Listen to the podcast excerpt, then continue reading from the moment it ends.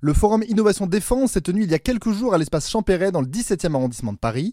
Bonjour Hervé Grandjean, vous êtes le porte-parole du ministère des Armées. Avec vous, nous allons justement revenir un petit peu sur ce forum exceptionnel qui fête cette année sa troisième édition. Et avant ça, on va revenir un petit peu sur les origines de ce forum avec vous, Hervé Grandjean. Est-ce que vous pouvez nous, nous expliquer pourquoi un tel forum aujourd'hui existe? Nous faisons face aujourd'hui à des conflits qui sont de plus en plus variés et de plus en plus hybrides. Il y a euh, très fréquemment euh, dans les conflits une composante cyber, une composante spatiale, une composante qui implique par exemple la propagation de, fake news sur les réseaux sociaux. Et donc pour contrer euh, ces technologies qui vont à toute vitesse, il est besoin pour le ministère des Armées, des armées de développer également des technologies pour insérer euh, de l'innovation euh, dans nos systèmes d'armes et donc garder un avantage compétitif vis-à-vis de nos adversaires. Lorsque nous développons un avion de combat ou un sous-marin, ce sont des équipements qui vivent pendant 30 ou 40 ans et pendant cette période, la technologie continue à galoper. Et donc nous ne pouvons pas rester à côté de toutes ces technologies disruptives qui se développent dans le monde civil et il y a une nécessité impérieuse pour nous d'instiller ces technologies de rupture dans nos systèmes d'armes. C'est ce que nous faisons avec l'Agence de l'innovation de défense. Donc là, vous nous avez expliqué un petit peu les origines, on a pu comprendre un petit peu dans les grandes lignes comment fonctionnait ce forum. Est-ce que vous avez quelques exemples d'innovation à nous proposer? Un premier projet très concret sur lequel nous travaillons, c'est le développement d'une arme laser anti-drone.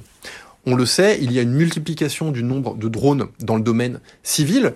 C'est souvent pour des finalités de loisirs, mais ça peut aussi être euh, une finalité euh, malveillante, par exemple emporter un colis explosif ou euh, faire des prises de vue au-dessus de sites sensibles qui intéressent la dissuasion nucléaire, par exemple.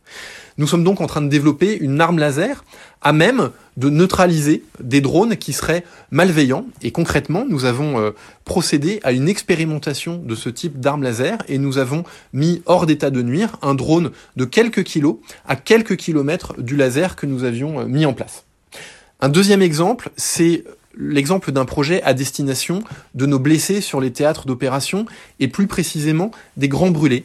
Nous avons développé une sorte d'imprimante 3D qui est capable de fabriquer dans un temps très restreint des morceaux de peau, des morceaux de tissu humain compatible évidemment de la personne qui est blessée et qui pourra ainsi recevoir très rapidement sur le théâtre une grève de peau. Et donc ce forum fête cette année son troisième anniversaire. Est-ce que vous pouvez un petit peu nous dresser le programme de cet événement? Nous aurons en effet une troisième édition du forum Innovation Défense qui est la grande réunion à Paris de tous les innovateurs du ministère des Armées et de tout l'écosystème industriel qui travaille sur les questions de défense.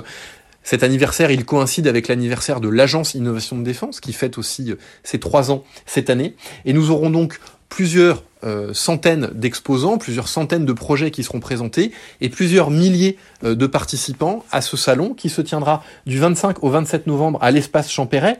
Les deux premiers jours seront réservés aux professionnels, mais le dernier jour du salon, le samedi 27 novembre, sera ouvert au grand public et nous vous invitons tous à aller à la rencontre de, de nos innovateurs pour découvrir les technologies de demain du ministère des Armées.